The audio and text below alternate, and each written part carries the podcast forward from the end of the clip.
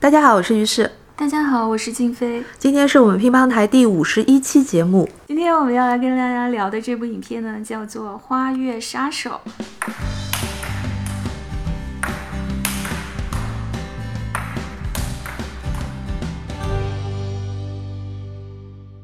我们这次要说的这一组书和影呢，很可能在今年的奥斯卡奖上会拿到很多很多的奖。他已经拿到了十项提名。它也是一个去年比较热门的影片，是由这个马丁·西克塞斯执导，然后我们的小李子和罗伯特·德尼罗，还有一位很有意思的女演员叫 Lily Gladstone 共同主演的。Lily 呀。她现在也就是这几天吧，我们录节目的这几天啊，她刚刚拿到了一个金球奖的最佳女主角。嗯，那我们都知道金球奖大家向来是会被视为是奥斯卡奖的一个前瞻奖项嘛，所以这个影片呢，它在奥斯卡金像奖的是呃这个提名上面是很很很好的，有十项，包括了最佳影片、最佳导演、最佳女主和最佳男配。这个男配是德尼罗啊。那这部影片呢，是二零二三年五月二十号在戛纳先上映的，啊，片长比较长，有二百零六分钟，三个半小时。是的，那么这部影片也是一九四二年出生的导演啊，马丁·西克塞斯在八十一岁高龄执导的这么一部剧情长片，啊，那么这个《花月杀手》呢，它这个故事啊，其实是有一本原作的，那这个书叫做《花月杀手》。奥瑟治系列谋杀案与美国联邦调查局的诞生。然后去年的预测基本上我们全军覆没，我们猜中的都没有中。但是这个不说明什么问题，再接再厉，希望这一部至少能够拿到几个奖。那就我自己看来呢？除了这个啊男配啦、女女主啦、男主啦这些之外，最佳影片也是应该的，因为它的这个主题和这个拍摄等等都无可挑剔。其次呢？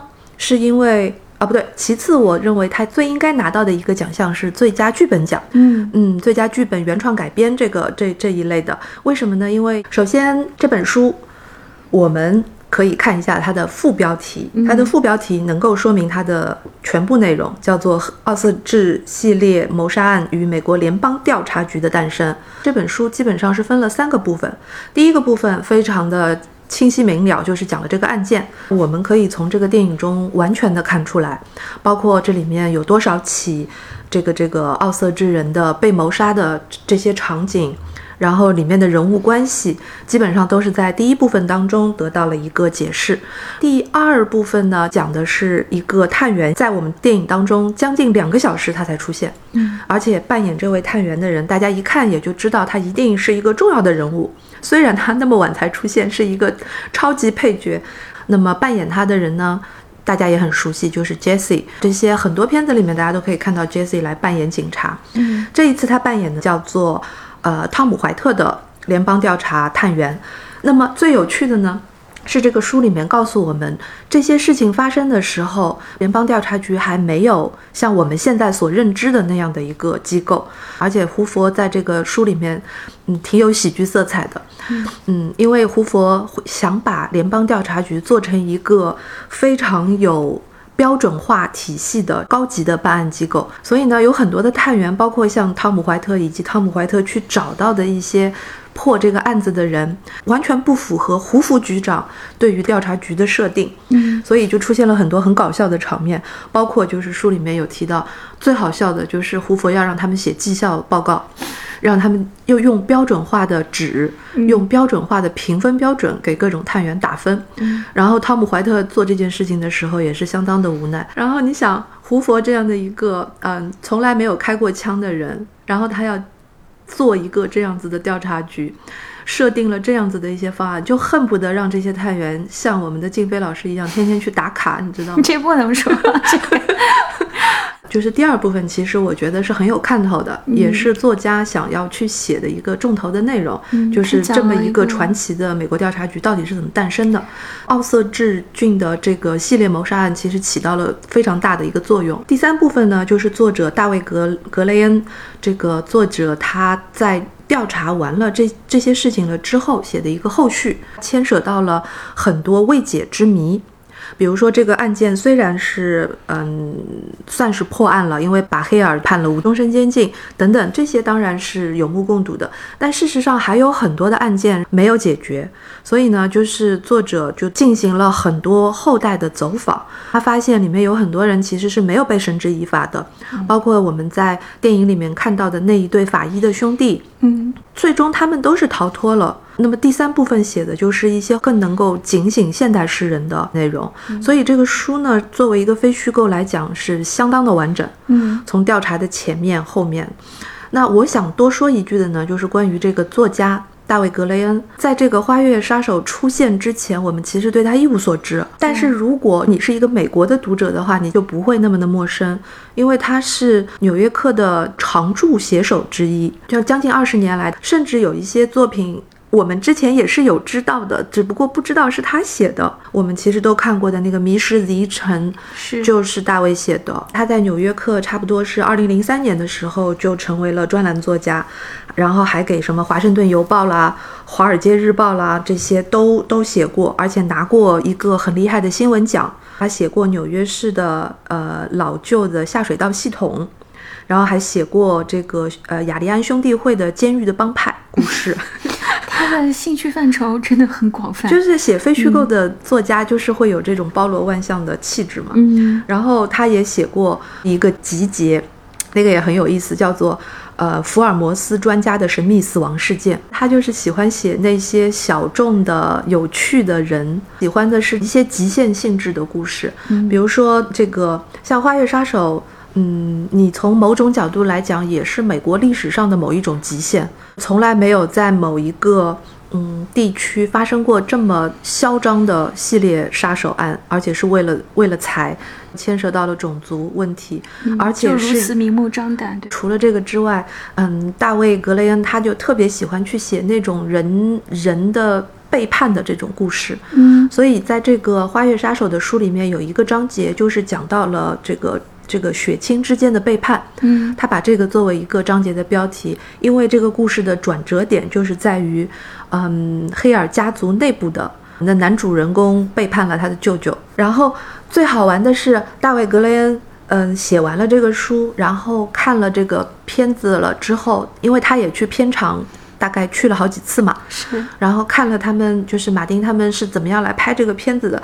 他们三个人就是他和迪卡普里奥还有大卫，嗯，他们三个人也就成为了某一种很投气的创作组合。所以大卫格雷恩的下一本新书是写一个海难，就是在大海当中的航船上面发生的一个非常惨烈的背叛的故事。马丁和迪卡普里奥买了这个版权，嗯嗯，而且 suppose 应该就是让这个迪卡普里奥来演的，又是这样的组合，又是这样的组合，对，所以从这个《花月杀手》，我们可以就是漫射出来非常多的一个作品的系列了，嗯，很有意思。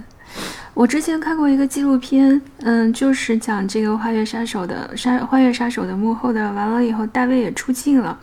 他出镜的时候特别可爱，就是他上来以后先跟记者说：“说我跟好莱坞一点关系也没有。”他说：“我就是一个 nerd，我是一个二十四小时会待在房间里面的人。这个电影，电影为什么跟我有什么关系呢？之类之类的，就是。”他很好玩啊，他看上去其其实也挺亲切的一个人，不知道为什么会对这样的一个各种各样的这样边缘性的，或者说那种极端的题材会感兴趣。这个说起来，我觉得跟他的家世和他的教育背景可能会有一点点的关系，嗯因为他是一九六七年出生，他的妈妈是普特是企鹅公司的前首席执行官，出版社啊，对，哦等于说是企鹅公司这一家大型出版公司的第一位女首席执行官，那很厉害啊。很厉害。嗯，然后他的爸爸呢是一位肿瘤学家，哇，也是这个 对，高级高级精英人才。对的，所以呢他是精英世家出来的。那么他自己呢在大学里面其实修了两个学科，一个是国际关系。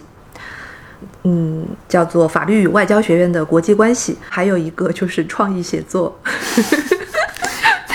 走岔路了，年轻人走岔了，走岔了。所以像这样的一个嗯、呃世家出身的呃知精英知识分子家庭出来的这么一个专门从事新闻写作的作家。嗯嗯所以关于这个作家，我们之前了解的不多，但他还真的挺有意思的，就是他会选择这样的一个题材来写。我看到在这本书中，其实他引用了大量的历史档案资料。嗯哼，就如果我们看电影，我们可能会觉得很糊涂的，就是一个出场人物特别多，我不知道你看的时候会怎么样，就是会有一点脸盲，呃会有一点搞不清楚，因为就是谁对吧？就是里面出现的奥色之人也很多，嗯嗯，然后白出现的白人也很多，警对探员也很多。对，一堆一堆的。嗯，说实在的，虽然有三个半小时长啊，但是这些出场人物的时间都不长，都挺短的。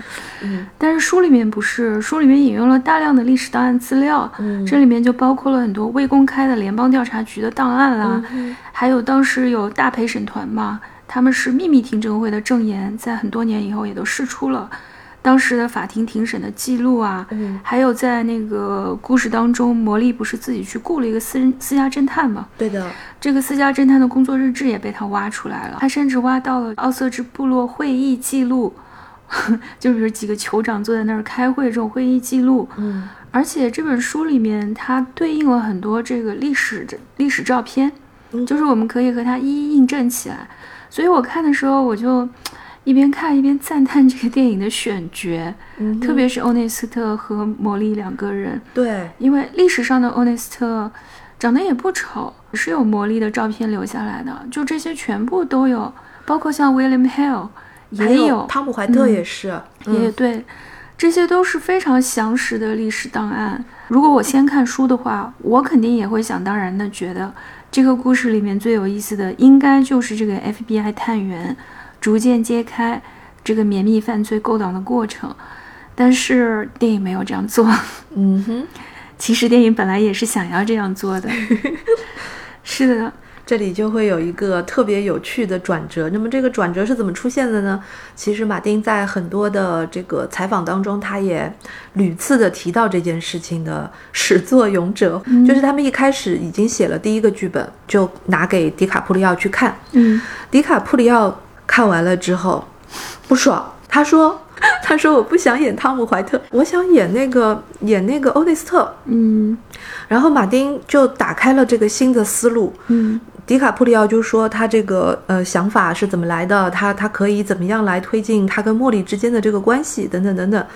然后马丁在采访中其实也提到了一点，说为什么最终他会改动成这现在这个样子，有一点是很重要的，就是他在跟呃茉莉的后代，就是书里面也出现的这个 Maggie，对，嗯，跟他聊天的时候，Maggie 曾经强调过，就是跟马丁强调过一点，说无论如何，就是说我的亲生母亲和亲生父亲之间，他们是有爱的，有爱的、t h e y were in love。嗯然后他说了这么一句话，那么这句话可能对马丁的改动，呃，不对，对马丁的触动会比较大，所以才做了这么最终的这个第二个版本的剧本。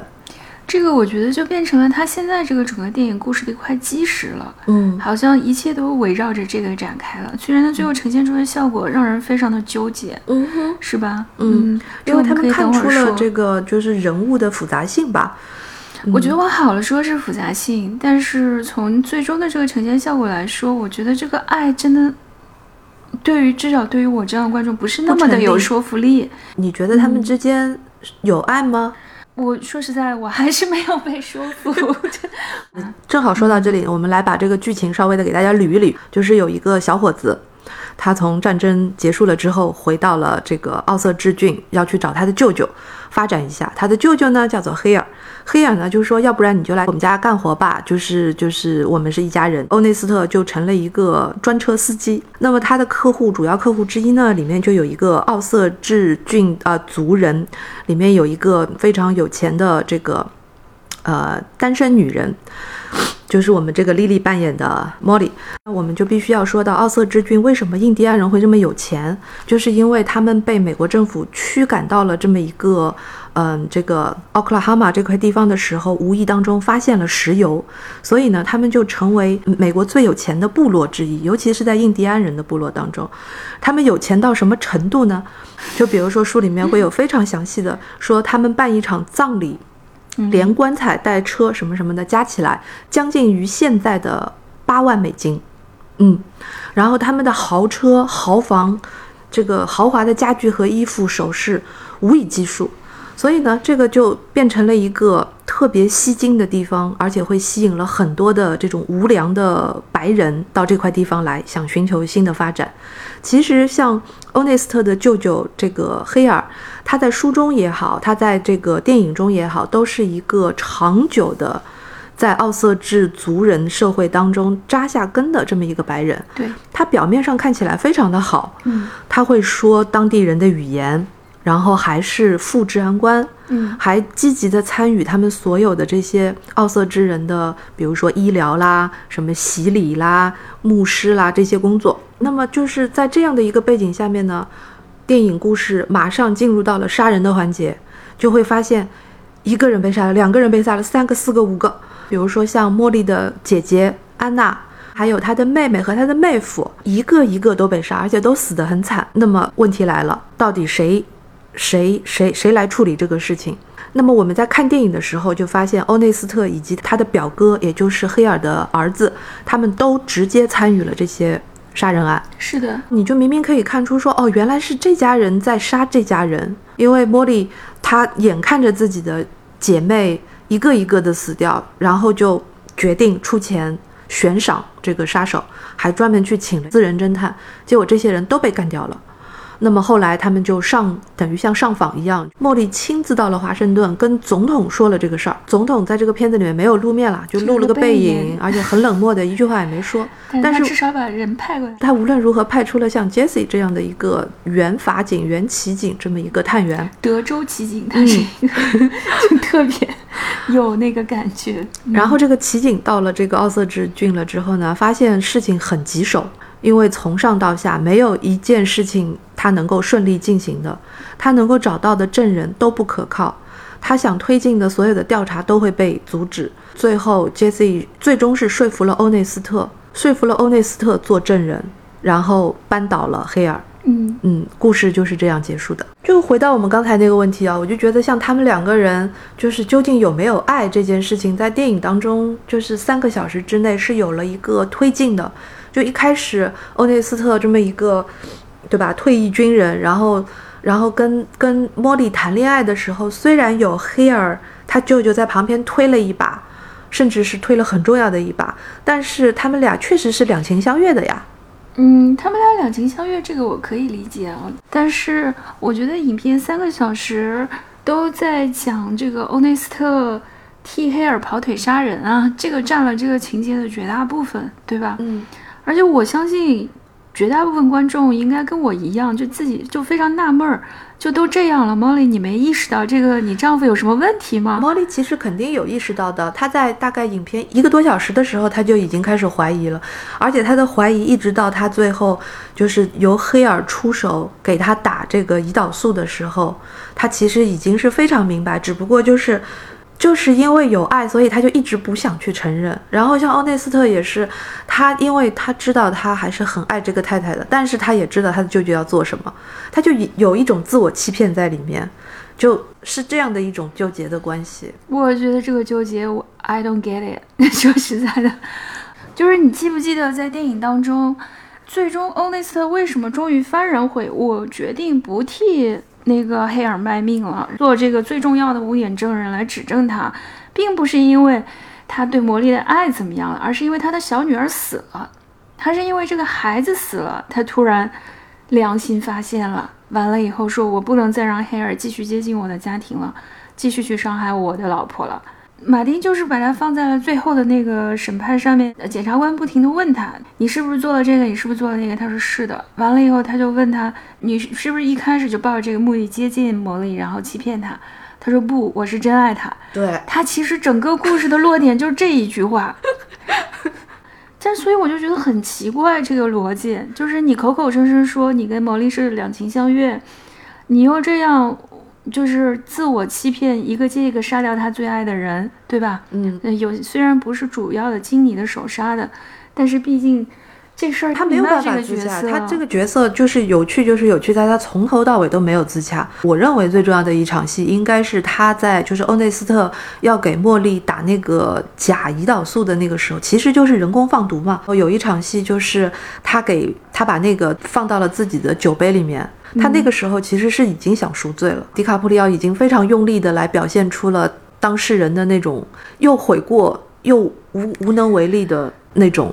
复杂的心情，我坦白的说，我前半段我是看得进去的。对的，我也是。后半段我觉得就是 Jesse 出场了之后，我觉得就乱套了。就是他这个乱，不仅说，就是说是办案的这个过程处理的太仓促，然后审法庭审的时候又又太混乱。我可以明白马丁的这个处理是一个什么样子的思路，就是他把这个故事一方面处理成了一个有有更多让人共鸣和更多扭曲矛盾性的夫妻。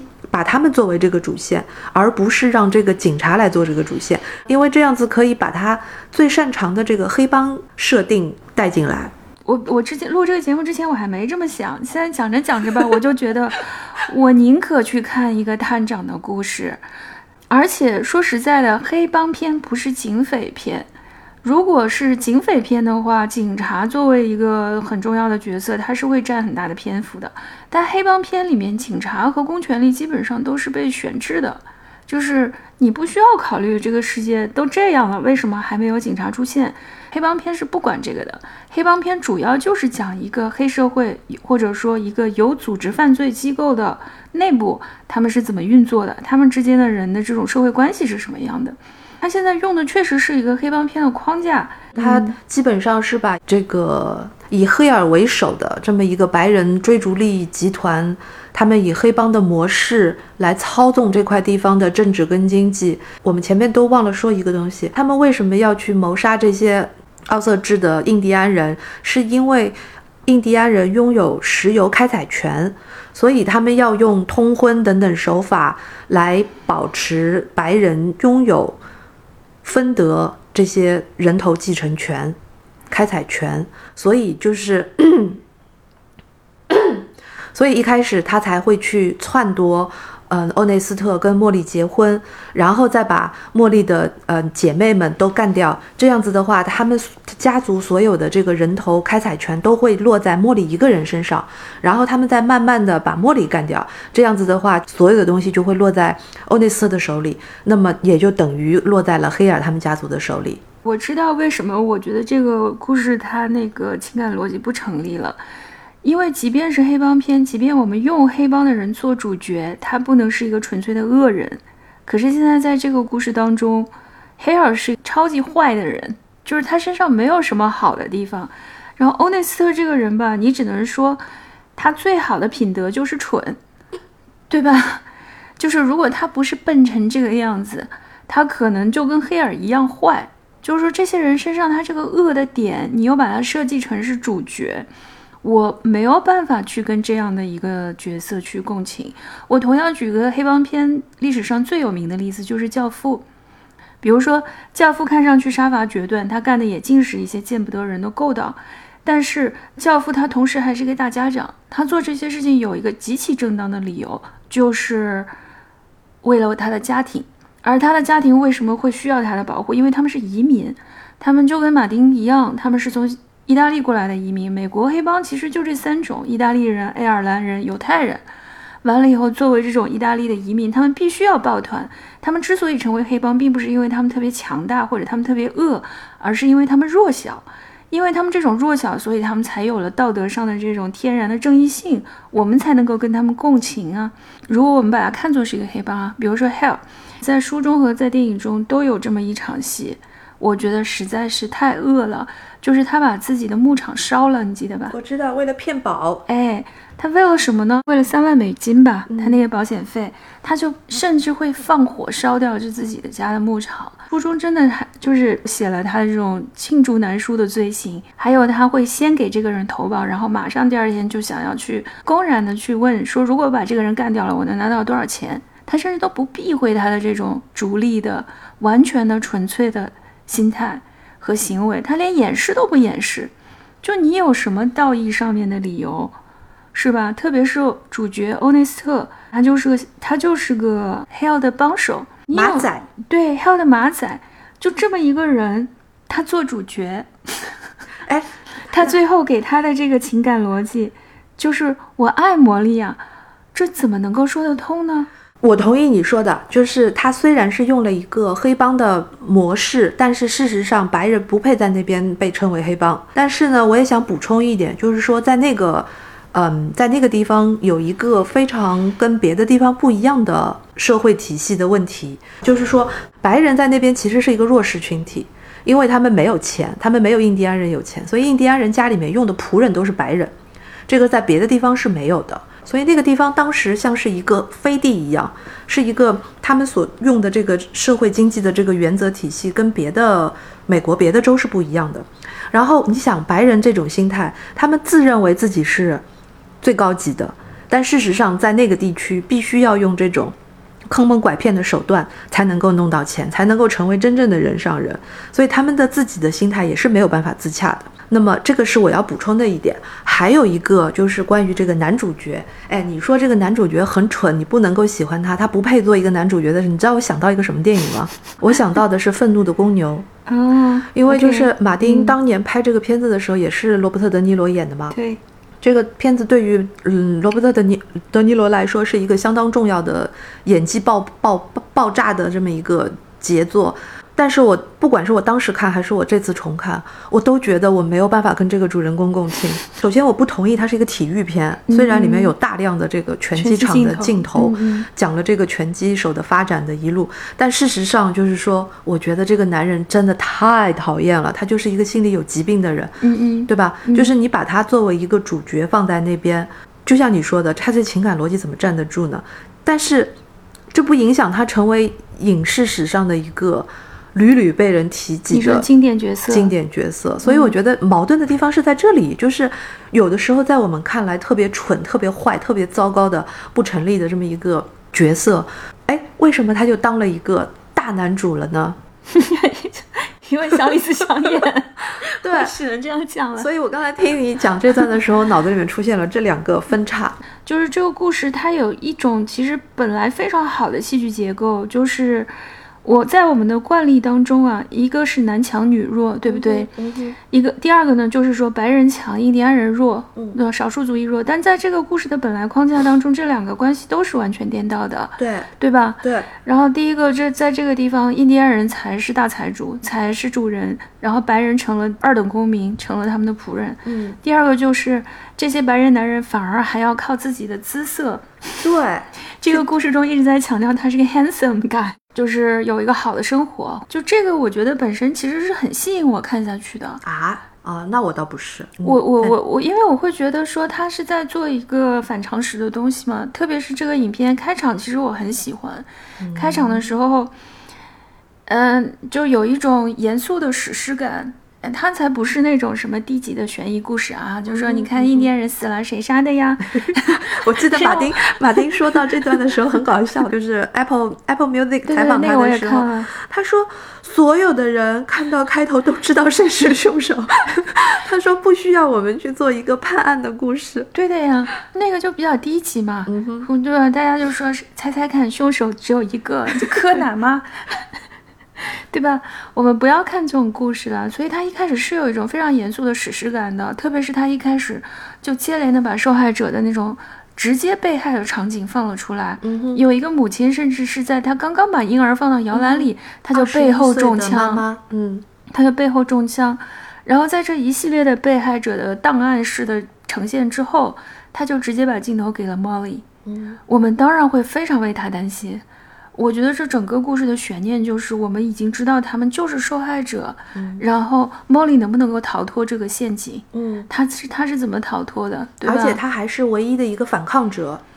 是对他有一些微弱的反抗，他我只能没有啊，我觉得他是非常强烈的反抗，至少去去跟总统上访的就是他呀，嗯，对吧？嗯，在那个书里面，其实他们这个部落里面还是有一些人是可以进入到上层去游说的，也是有非常聪明的那个官员的。嗯，在电影当中，魔力反正是做出了一些挣扎，对也是有一些他的这个视主视角的呈现。比如说他在那个车站的时候，嗯看到周围有很多人迎面向他走来，一个升格镜头，看上去对方都很不怀好意的样子嘛。因为从来没有过这样的事情啊，就是一个印第安女人要去跟总统说，我们这边出了什么事儿，你来管一管。对，嗯，所以我在看电影开头的时候，我是非常期待，就是在这种框架下面，这个故事要如何展开的。谁知道他解说了，他跟我说爱呀，就是因为变成了这个男的说我爱魔力啊，什么东西啊，就是就是反正，而且我是后来再补了书啊，就你说到上访那段嘛，嗯哼，我是后来看了书，我才彻底明白，就这些印第安人有多惨，对。是吧？对，就一开始魔力有一场戏啊，他就说我是一个什么 impotence，就是我是一个无执行能力人。我没看懂，看电影的时候，嗯嗯嗯嗯嗯我说你哪儿了？你残废了吗？嗯还是你你你不会说呀什么？我没明白。嗯嗯嗯，看了书我才知道。对，对，这里我们来补充一下书里面的一些具体的。呃，数据大家就可以知道为什么作家和导演一门心思要拍这个故事，这个故事的重要性在哪里？是，嗯，这里面的这个数据我给大家读一下。他说，一九零七年到一九二三年，共有六百零五位奥瑟治人死亡，平均每年三十八人，年度死亡率约为百分之十九。现在全美的平均死亡率约为百分之八点五。在二十世纪二十年代，统计当然不像现在这么的精确，而且有分白人与有色人种。那么白人的死亡率大体维持在百分之十二，还蛮高的嘞。但无论如何，因为更高的生活水平，奥色之人啊，为什么是更高的生活水平呢？因为他们有钱嘛。嗯就是奥色之人的寿命应当高于普通白人才对。嗯然而，奥瑟治的死亡率却高于全国平均水平的一点五倍。这个是一段数据。然后，至于你刚才说的那个，我们稍微解释一下，就是说，奥瑟之人虽然有钱了，他们是嗯因为石油开采权分到的钱，但是他们没有能力完全支配这些钱。这个就是，好吧，你先说。对他们设置了一个政府的机构，就是有这么一个机构来帮你管钱。我我真的我对这个东西我真的无语了。我读书读到这一段的时候，我就觉得这帮印第安人太惨了。是的，然后他们不，他们自己的钱他们自己不能用，就像魔力要上访，他还得先去批个打个条儿，嗯他就说你你给我点预算吧，我要上京了，对对吧？完了以后给了他三百美金，他才能去坐火车。所以再给你看一个数据，是在书里面的第三部分，就是他那个作者去去走访了很多关于别的事情的讨论了之后，他写道，他说，一九二五年之前，白人监护人直接从其奥瑟治族印第安被监护人的账户里拿走了八百万美元之巨，800万美元啊嗯，八百万美元之巨的资金。本周最为黑暗之历史篇章，莫过于印第安人财产监护人的中饱私囊。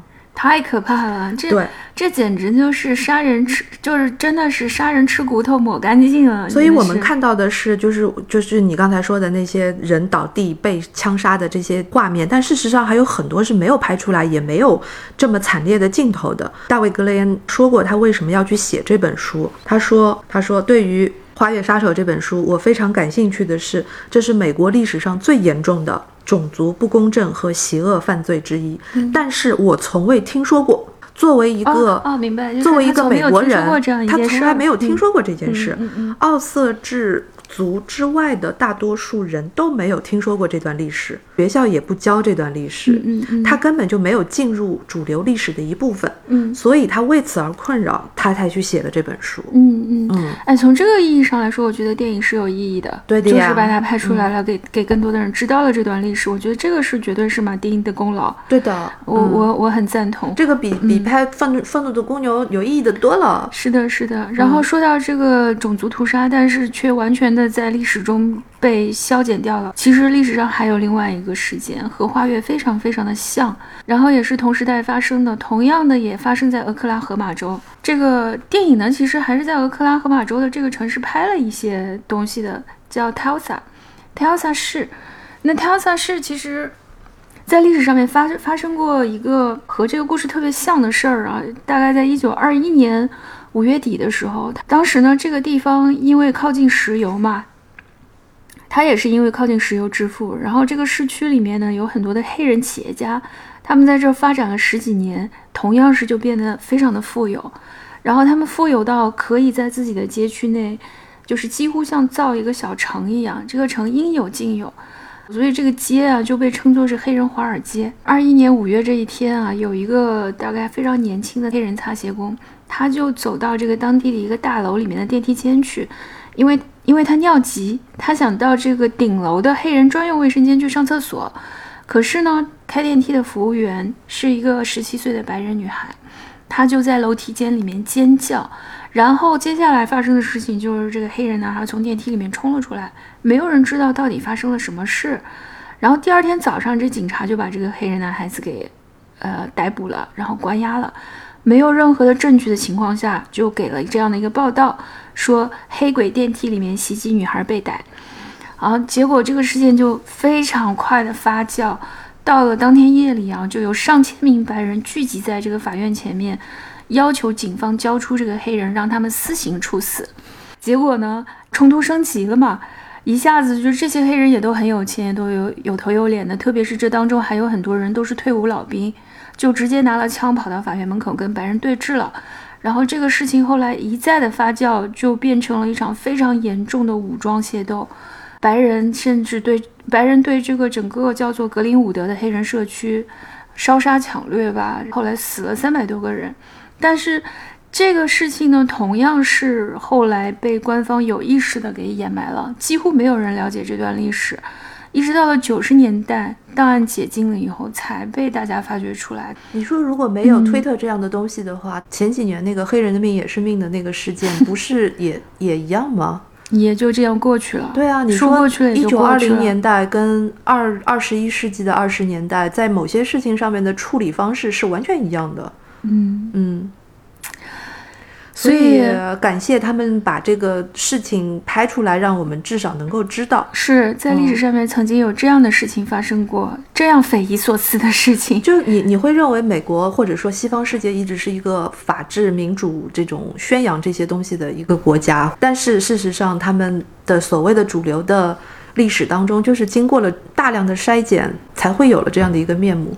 那我们回过来说一个比较正面的话题，就是这部电影当中，静飞老师，你有没有喜欢的地方呢？呃，有的呀，我就说开头的一个是他那种史诗感嘛，对吧？完了以后，我很喜欢女主角，大家都喜欢她，我觉得她真是人见人爱、超有观众缘的一个女演员。我们之前也看过他两部电影了。我们很厉害，就是在全世界人都喜欢他、喜欢莉莉之前，我们就已经说过、提到过他的两部电影了。一部是《某种女人》，然后还有一个是《第一头牛》。你看，我们比他们先进一步。然后莉莉·格拉斯顿这个女演员，我觉得在这部影片里面就是选角真的绝了。嗯，她把那个 Molly 这个角色演得特别。让人心生好感，啊，他身上好像一种非常沉静的气质。我看到他后来得金球奖的那个得奖感言嘛，他其实是一个眼睛很明亮的人啊，然后化化妆啊什么的都看得跟电影里一点都不像了。但是在电影里面他演那个 Molly 的时候，你就会觉得他的眼神一直有点半睁半闭的，有点累累的、倦倦的那个感觉。而且他这个角色设定不是得糖尿病吗？所以一直是好像有点病容，真的跟他本人其实差距还挺大的，所以我觉得他真的演得很好。我觉得李李在这个戏里面是一个定海神针的作用，嗯，就是在一群让你看着很不咋地的男人当中。但是关于这个人物呢，我其实看电影的时候也在想一件事情，就是说书其实是有把茉莉的成长。写写出来的，嗯，让我们知道，就是说，像这样的一个有反叛性的、有有知识的印第安女性，其实她也是建立在一个白人改造的基础上的。嗯他从小就是要被送到，就当时的印第安人原住民都是要把自己的小孩子送到基督教系统的这个白人学校当中去学习的。嗯那么其实这个过程对他们当然一方面是教育，另一方面也是对于他们原住民的民族性的一种彻底的抹杀。是嗯，然后在书里面，他也会屡次的提到说，他们家里面就是说，包括像他的姐姐啦，什么安娜，已经西化的很严重了。有了钱之后，就是去酗酒，就是去纵乐，过一种堕落的生活。嗯因为人有钱了之后，就是会容易走上这一步嘛。嗯嗯但是显然茉莉不是这样子的。我当时看到这段的时候，你知道我想到了什么吗？就是前一阵子不是有有一个美剧《黄石公园》的续集的那个美剧里面有一个印第安人的形象，印第安女孩的形象，她就是从这样的一个基督教白人学校里面逃出来的，嗯嗯而且她还把那里的修修女啊什么给。给给打了一顿，就是 因为修女一直欺负他们嘛，然后她后来就是实在受不了那个压迫，她就她就反抗，就逃出来了。我看到莉莉的那个，我看到茉莉的那一段的时候，就想到了那个片子里的这个另外的一个印第安姑娘的形象，我就想，哎，其实像印第安女性的这种成长，我们之前在所谓的历史书当中也是没有看到的。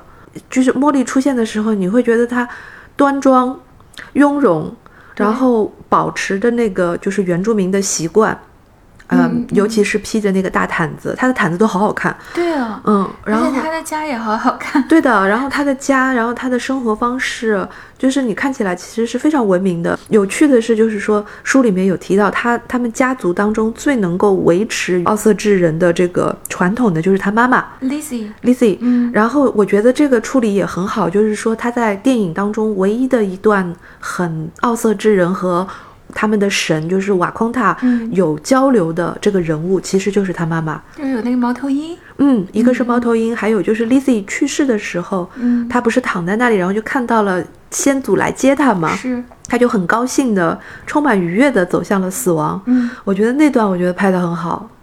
对他说到这个事情吧，你就会想，嗯，这些我们可能就是还是要了解一些历史知识才能明白他这个角色的来历啊。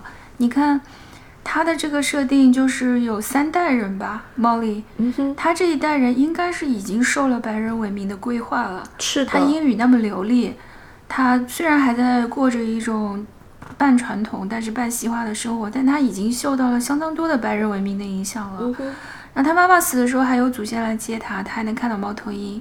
Molly 临终的时候也看到过一次，对他重病的时候，奄奄一息的时候，看到那个猫头鹰进来了。但是你想想，他死去的那个小女儿，就是跟她姐姐同名的安娜，可能就没有这些东西了。嗯，他因为一个是已经是和白人的混血了，好像也没有按照呃那个奥瑟治人的习俗来给他安葬，就是给他放了一个天主教的棺材和仪式。就是不知道这些背景是什么样子的了。哎，你有没有记得其中有一段，就是他们在一起吃饭的时候，一对老夫妻在那边比较哪个比哪个更白，很糟糕啊，很糟糕的那段，真的就是让人，真的让大无语。嗯，就是这些混血的孩子，就是你可以想象，就是他们毫不掩饰自己的这种赤裸裸的种族主义，是吧？对，那段真的就是让让您看的汗毛倒竖。就是这种不掩饰，是让我在看整个故事的时候都觉得匪夷所思的地方。像 Hale，他还不停的宣称，他还在那里跟他们的瓦空大神一起召唤他们的神。他也说一说，我好爱奥斯之人啊！但是你看啊，茉莉跟他的交往也很那个什么，很有分寸。嗯就是茉莉一开始第一次提到他舅舅，就是欧内斯特的舅舅的时候，他说了一句话，他说我我从小到大都是有跟他有交往的。我认识他很长时间。对的，嗯就是你可以想象，就是像茉莉，其实她从一开始也不能够完全的认识到，说竟然是一辈子都认识的这个叔叔对我们家里人做了这些事情，嗯他可能一开始。也是难以接受的吧，我觉得。唉，这怎么说呢？我作为一个观众，我看的非常糟心啊。当然，我们一下子就觉得说，嘿呀，这老头儿看上去不像好人，对，爱尔兰人。觉得这个印第安人究竟是真不知，还是佯装不知，还是生性就过于善良善呢？还是他们真的看世界的方式和我们不一样？这些一切都是谜。我不得不说啊，马丁·西塞斯真的做了很多努力和很多功课，就是想要原汁原味的去还原奥瑟族人的生活。他确实也很尊重当地性，他一开始不是就说我要坚持这个历史正确性吗？因为这个部落现在有大概两万四千人口，嗯嗯，都住在了克拉荷马，而且他们要拍还要再去这个保留地实拍。他为了就是显示他的这个尊重，他让很多人都参与到这个电影拍摄当中来，就是原住民嘛，嗯，呃、什么做服装啊、建筑啊、会计啊，对的，都是让本地人参与，进来。嗯同时呢，就是还有这种奥色治语言的专门的培训啊，群演呢，他也找了好多奥色治人和印第安人部落来来招募的。但是我不得不说，即便他做了如此多的努力，我依然觉得这个对奥色族人的描绘还是一个他者，就是他们很好，但是他们不是我们，就这样子。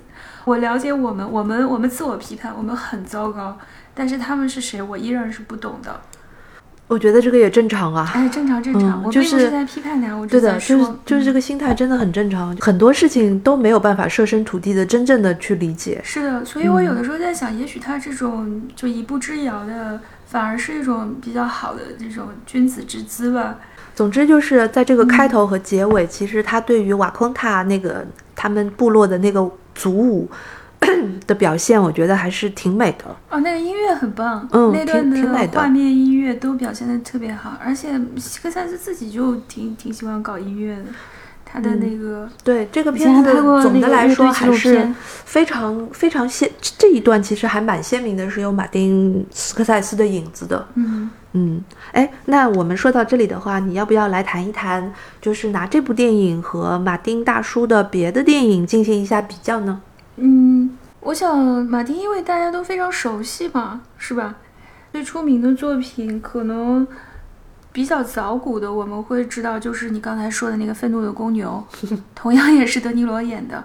但是其实这部片子是一九八零年拍的，在那之前啊，大概七六年的时候，希克赛斯呢是拍了《出租车司机》，那时候他才三十四岁，然后一下子就得了当年戛纳的金棕榈。呃，然后又过了八年啊，就是到了一九八八年的时候，他拍摄了一个宗教题材的故事。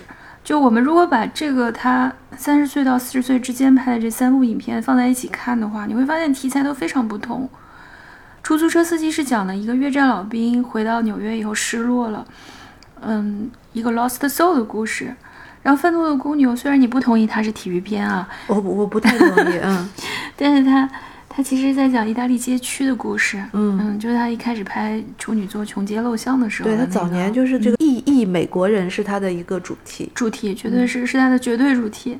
然后，但是八八年他突然挑战了一个宗教题材的故事，就是《基督最后的诱惑》啊，这个片子实在是争议很大，然后基督教吵翻了天，当年对基督教团体强烈抵制啊，就是 绝不能，这这胆胆儿也很肥啊，上来就把全世界基督教的徒友给得罪光了。嗯哼，我们可能对他的那种刻板印象，觉得他是个黑帮片导演，比如说是好家伙，哎，好家伙啦，纽约黑帮啦，但其实就是他的影片其实非常多样化，然后他做各种各样的类型片都做得很不错，甚至儿童片他也拍得了。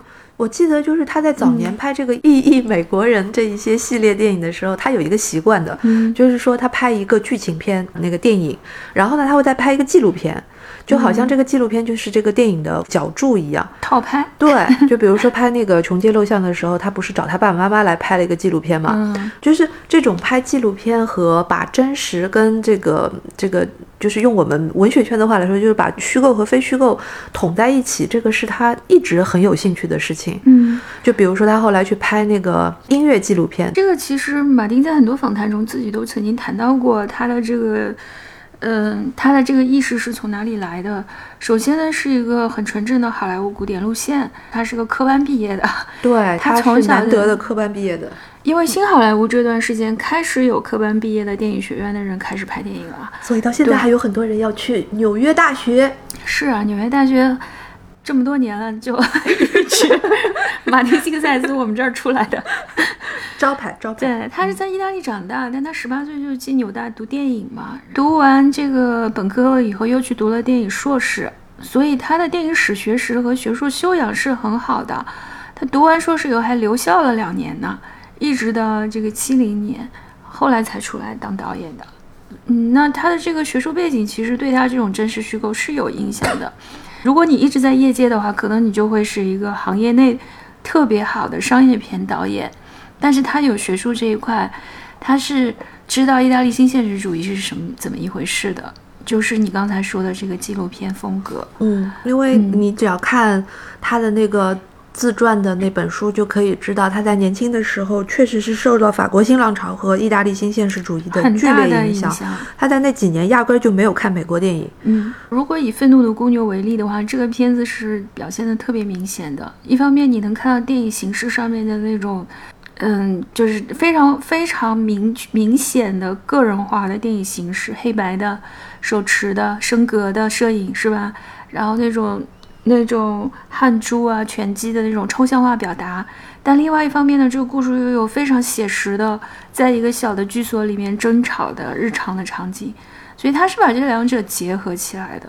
我印象最深的他的作品，我觉得是《沉默》和《出租车司机》，嗯哼，这个是我觉得很特别的两部。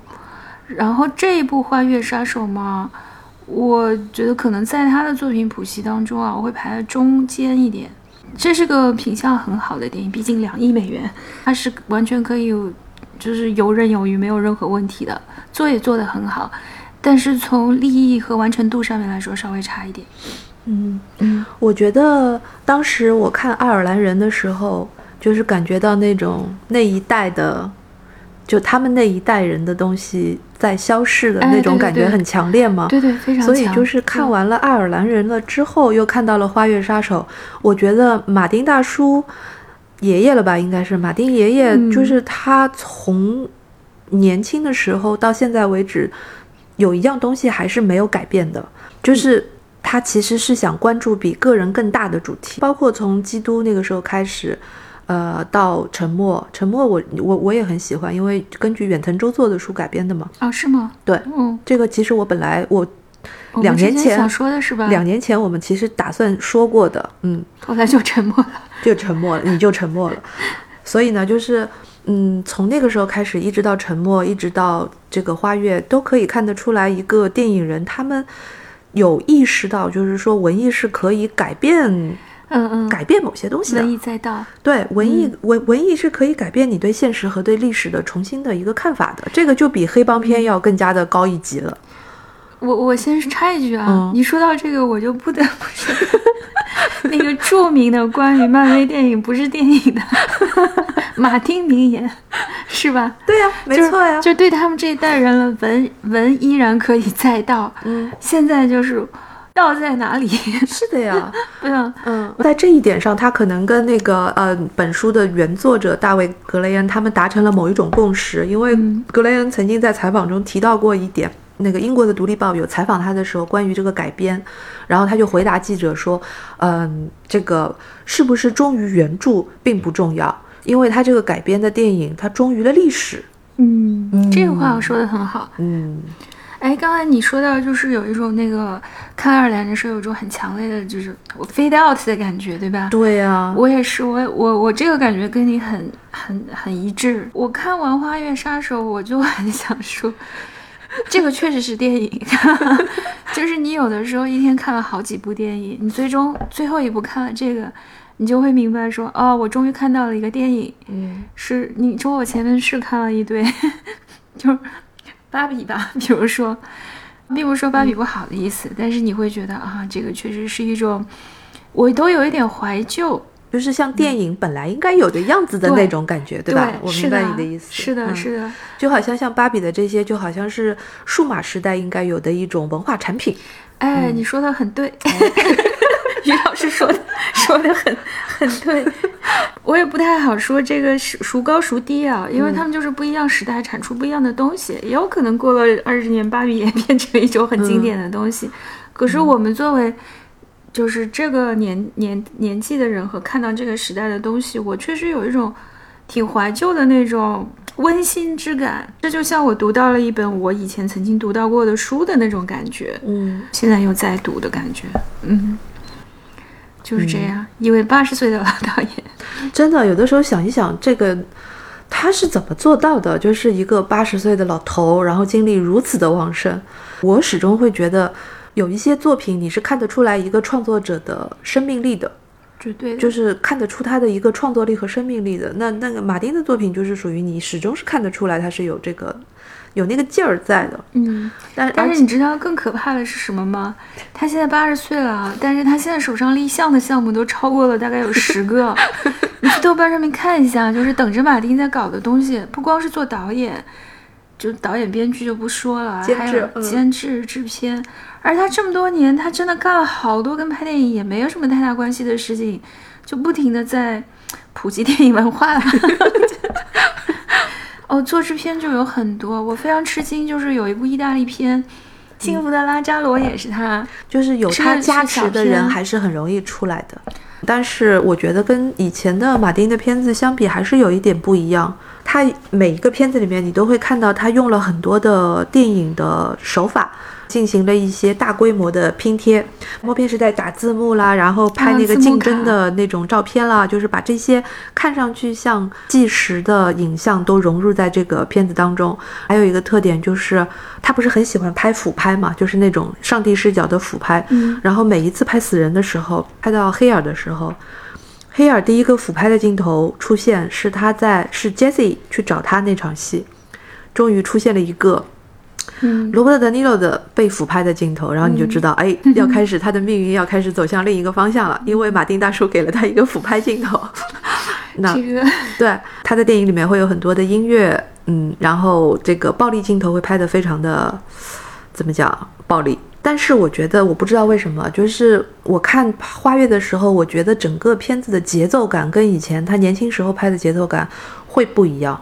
这个故事完全没有所谓的人物成长线，也没有那种传统好莱坞三幕剧的东西。我觉得如果有的话，应该是莫莉。在我心目当中，莫莉是这个片子从头到尾的主角。然后她是有一个转变的，她从一开始的恋爱的状态，然后到了一个悲痛的状态，然后进入了一个反抗，最后接受现实。如果一定要这样解读的话，也许也可以成立。但我嗯真的觉得他们就没按照那种人物弧光写，就别的人是没有没没有嗯没有改变的。其实如果照我想的话，这个片子最好啊，我要开始胡说八道了。就是如果是我来改这本书的话，我可能会改一个双线的东西，嗯就是把这个联邦调查局的和这个。嗯交叉来讲，对，把和现嗯在的是交叉进行，这样你就会有一种互相推进的感觉。嗯而且我我个人觉得，就是胡佛这条线还挺有意思的。就汤姆怀特这个人物在书中第二部分写了他的这个整个的背景和成长过程，也很好看。就他人物小传都已经现成的，然后对的就不用，就是就让杰西·普莱蒙过来，你站那儿啊。嗯，然后这个人物本身就是他的父亲啦，他的兄弟啦，都是那个年代特有的警察的形象，而且就是因为他是那样子经历过这种警察所受到的压迫和不公正对待，所以他在处理这个案件的时候，他很他很用心，然后也有他很绝望的方式。嗯，嗯，总之就是挺可惜的，总之，因为小李不愿意演这个角色，小小李不愿意我们就看不到这样的一个人物。嗯，马丁反正现在跟小李合作，估计接下来还至少有五六部吧。合作生命长长久久啊。那你说，就是在马丁爷爷的这个履历当中，罗伯特·德尼罗也是一个相当重要的，那可不，嗯，相当相当。要是没有罗伯特·德互相尼罗的成就。真的是互相成就。像那个爱尔兰人，再加上帕西诺，嗯你就觉得这几个老哥们儿站一块儿，这一代，一对啊，就这一代 fade out 的感觉就好强。嗯然后他们那时候马丁那几个老哥们儿，对吧？那四个，嗯你想想他们现在都在干嘛呀？科波拉，对吧？拍这个一心一意要搞艺术电影的好莱坞大导演啊，心不甘情不愿的拍了《教父》，好莱坞所有的黑帮片都长这样了。挺好呀后挺好呀斯皮尔伯格，斯皮尔伯格就是全面的拥抱八十年代以后的消费主义浪潮，全面的相信人类的真善美，然后 他是这样一个导演呀。这个我们去年在在说奥斯卡的时候就已经说说过了。了吗？卢卡斯，哎呀，卢卡斯就工业光魔嘛，搞特效嘛。我记得在那个马丁的一本书里面，然后作者其实说到了他们四个人，然后做了一个比较，说是尤其是像卢卡斯啦，还有像那个斯皮尔伯格，他们跟马丁相比的话，就是很明显，马丁还是有那种作家性的人。嗯，他他每一个拍电影是想有自己的一个立场和和和表现方式等等，就是有一个独立的电影人的这个意识在的，尤其是跟他们两个老哥们儿相比。而且你看啊，就是马丁他还经常在自己的电影里出现嘛，这一次也是。对，那个结尾拍挺棒的。对，就是对这这个这个舞台剧的这个结尾，你是怎么看的？我挺喜欢的。嗯，我觉得如果你光给我 pitch 这个 idea 啊，你光跟我，比如说你这个项目还没立项，你说这个片子怎么怎么样，最后我们用一个舞台剧的话，你会觉得这也太学生气了吧？可是他拍出来就是嗯服，这样子真的很好。你知道吗？他他们用的这个舞台小剧院，就是马丁读书时候的一个剧院。嗯嗯，他最后自己不是上去总结陈词了吗？他说，就是读讣告的那一段，他本来是想指导别人读，后来发现这活儿没法指导别人，就还得他自己上，所以后来他就自己上了。挺好的呀，嗯，挺好。你看他虽然拍黑帮片，拍这拍那，但他其实是个很慈祥的老头儿。至少我后来看了他一个和那个 Friend 拍的《假装在城市》，你看过吗？没有啊，是就是弗兰他自己是个非常 witty 的人，就是非常的纽 Yorker，很纽约。然后马丁就架了个摄像机就拍他，就听他讲笑话，笑的不能自已啊！哎，你说到笑啊，就是这个片子可能是马丁所有的片子当中最没有笑点和笑料的，就是最没有机会表现他的幽默感的，是吧？马丁的片子都不是说有娱乐性，我是觉得他在拍黑帮的那些，就是意意美国人那些东西当中，都会下意识的去表露出意大利人所特有的那种幽默感。但是在这个花月当中，花月杀手当中，我觉得是真的没有机会让他来展现这一面。我印象很深刻的就是那个是哪个片子里面？可能小李自己就够搞笑，就是爱尔兰人里面啊，可能我记得还比较近的一个例子，就是爱尔兰人里面，你记得吗？就是罗伯特·德尼罗、乔佩西让他去去运那个军火嘛，要把卡斯特罗赶出去，然后他们这个意大利黑帮就就开始了地下的运送，给他的那个工作指令也非常的好笑，就是你到什么地方去去见一个大耳朵。然后把他会给你一辆车，然后你就开走就好了。对呀。然后他见到那个所谓的大耳朵的时候，两个人就互相沉默了，对峙了几秒钟。然后罗伯特·德尼罗的眼睛在那边飘来飘去，然后大耳朵就很很黑帮的问他一句：“你是不是在看我的耳朵？”就是类似于像这样的一种幽默感，反正在《花月杀手》当中是真的是一点都没有。好吧。我觉得，如果我们抱着一个想要娱乐一下的心情来看这个电影，可能不是这样的，完全不行。嗯，它是个比较沉重的故事。因为我相信，就是说，很少有观众是先看过书再去看这个电影的。所以呢，我们今天做完这期节目之后呢，我觉得大家有兴趣可以去把书呢找来看看，或者说从此之后，对于像呃大卫·格雷恩这样的一种。呃，非虚构作家感兴趣，因为他的这种创作方式可能是这些年特别流行的，也特别有市场的这么一种写作方式。他会很善于处理大量的历史的资料，嗯，档案材料，然后跑很多的地方，嗯，做很多的研究，嗯，包括怎么样来查这个，嗯，没有公开的档案，嗯，然后发展出一套故事脉络。就是这样的一种写作方式，其实，在我们国家还是不太多的，或者说是种下苦功的写作，没有办法进行的一种写作方式。但是，我觉得，嗯，我们可以多看看人家是怎么做的。你你说他不太能在这里做，是因为有很多档案你查不到吗？还是说这个一定要把话话说的这么明白吗？没有，我就是想问问嘛。肯定啊！你说 FBI 的这些资料，你好歹还是可以有公开的期限或者是什么？问斯诺登。那我们这儿。你想咋地？嗯，这是一个社会原因。那好，今天的推荐环节好不好？好，那同样是这位作者啊，大卫·格兰的作品改编的电影，其实我们之前在节目中已经提到了。虽然这部影片的评分在豆瓣上仅仅有六点九分，但我还是向大家极力推荐詹姆斯·格雷导演的《迷失 Z 城》。嗯，我非常非常喜欢。嗯，很浪漫啊！我比较喜欢的是斯科塞斯论斯科塞斯》。嗯嗯嗯，这本呢，基本上是他自己在讲呃早年的一些往事，但是年代还比较早嘛，所以呢，相对来讲近期一点的一本。但是不瞒你们说，这本书其实也绝版了，也找不到了。你你推荐的竟是一些人家看不着的书。那万万一就是之后还会有再版呢？那你就可以找来看啊，对不对？上海人民出版社出版的《谁在敲我的门》，马丁斯科塞斯的电影，这本就是一个别人来写他的。嗯那我觉得美国的这个作家这个弗里德曼。前半部分大量运用了斯科塞斯论斯科塞斯里面的内容，歌德，对，所以所以要不然我还是推荐这本吧，《斯科塞斯论斯科塞斯》。笑话吧，绕了一大圈。嗯嗯嗯，就是毕竟这个是他自己讲自己，讲的非常的详细和生动。好的，那我们这个春节前的最后一期就到这里结束了。是的，嗯，祝大家新春愉快，等待奥斯卡颁奖，拜拜。拜拜。